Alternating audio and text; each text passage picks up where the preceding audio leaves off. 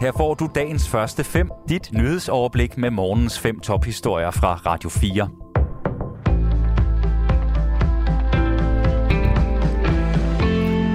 Det er mandag den 23. maj. Mit navn er Thomas Sand. USA vil investere i Thulebasen i det nordlige Grønland. Det viser en censureret rapport fra en amerikansk kontrolmyndighed ifølge Berlinske.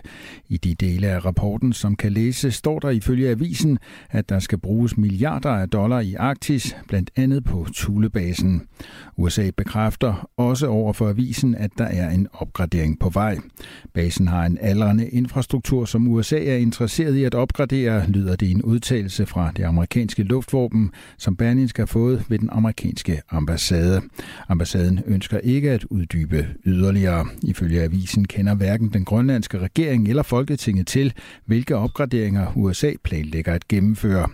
Pipa Luk Lynge Rasmussen er formand for Udenrigs- og Sikkerhedspolitisk udvalg i det grønlandske parlament og medlem af regeringspartiet IA. Hun har ikke hørt om opgraderinger af basen i det år, hun har siddet i udvalget, siger hun til Berlinske. Vi vil ikke tales om, vi vil deltage, når det handler om os. Det er i vores land, så vi vil gerne vide det, når der foregår noget, siger hun.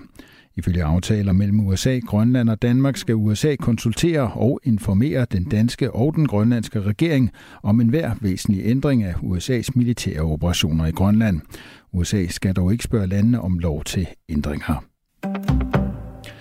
Ukraine og Polen vil etablere fælles grænsekontrol og sigter desuden på sammen at oprette et jernbaneselskab, der skal være med til at forbedre Ukraines eksportmuligheder ved at gøre det nemmere at transportere varer til EU.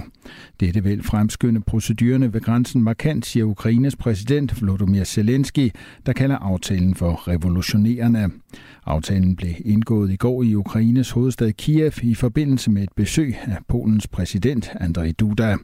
Millioner af ukrainere er flygtet fra krigen. Hovedparten er kommet ind i EU ved at krydse grænserne til Polen, Rumænien, Slovakiet og Ungarn.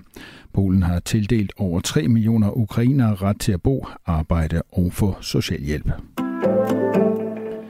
Regeringens håndtering af de fem tilbageværende danske børn i den kurdisk kontrollerede Al-Rosh-lejr i Syrien møder nu kritik fra flere jurister i Information. Henrik Møring fortæller. I onsdags blev der gennemført et dansk lægebesøg i Al-Rosh-lejren i Syrien, og bagefter udtalte udenrigsminister Jeppe Kofod, al lejren er ikke et sted for børn. Alligevel insisterer regeringen på, at møderne skal opgive deres børn og lade børnene komme alene til Danmark, mens møderne selv bliver i lejren. Men for flere juraeksperter er budskabet klart. De fem tilbageværende danske børn må sammen med deres mødre, der administrativt har fået frataget deres danske statsborgerskab, evakueres til Danmark. Ikke at gøre sådan vil nemlig være en uproportionel forskelsbehandling og i strid med menneskerettighederne, når de fem børn sammenlignes med de 14 børn, som allerede er blevet evakueret til Danmark. Juraprofessor ved Aarhus Universitet Jens Vedsted Hansen efterlyser argumenter fra regeringen, der kan begrunde, hvorfor de fem børn kun kan få lov til at rejse til Danmark, hvis møderne accepterer at blive adskilt fra børnene.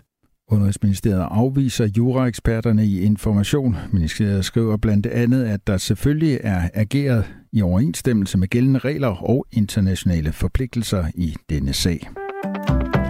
Teknologikoncernen Topsø vil bygge en stor fabrik til produktion af grøn brint, og den skal ligge i Herning.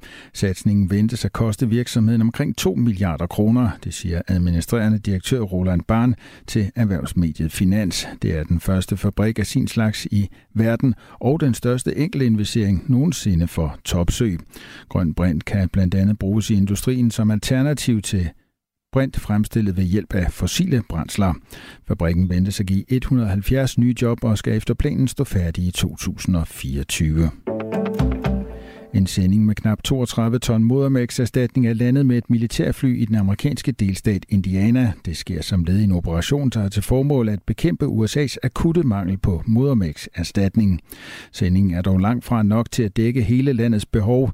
Ifølge en af præsident Bidens rådgivere er det nok til at dække 15 procent af USA's akutte behov. Manglen på modermælkserstatning begyndte i slutningen af sidste år, særligt udløst af mangel på forsyninger på grund af af coronakrisen. Dagens første fem er tilbage igen i morgen tidlig. Hvis du har brug for en nyhedsopdatering inden da, kan du altid fange os i radioen, på nettet og i vores app. Vi høres ved til dagens første fem fra Radio 4.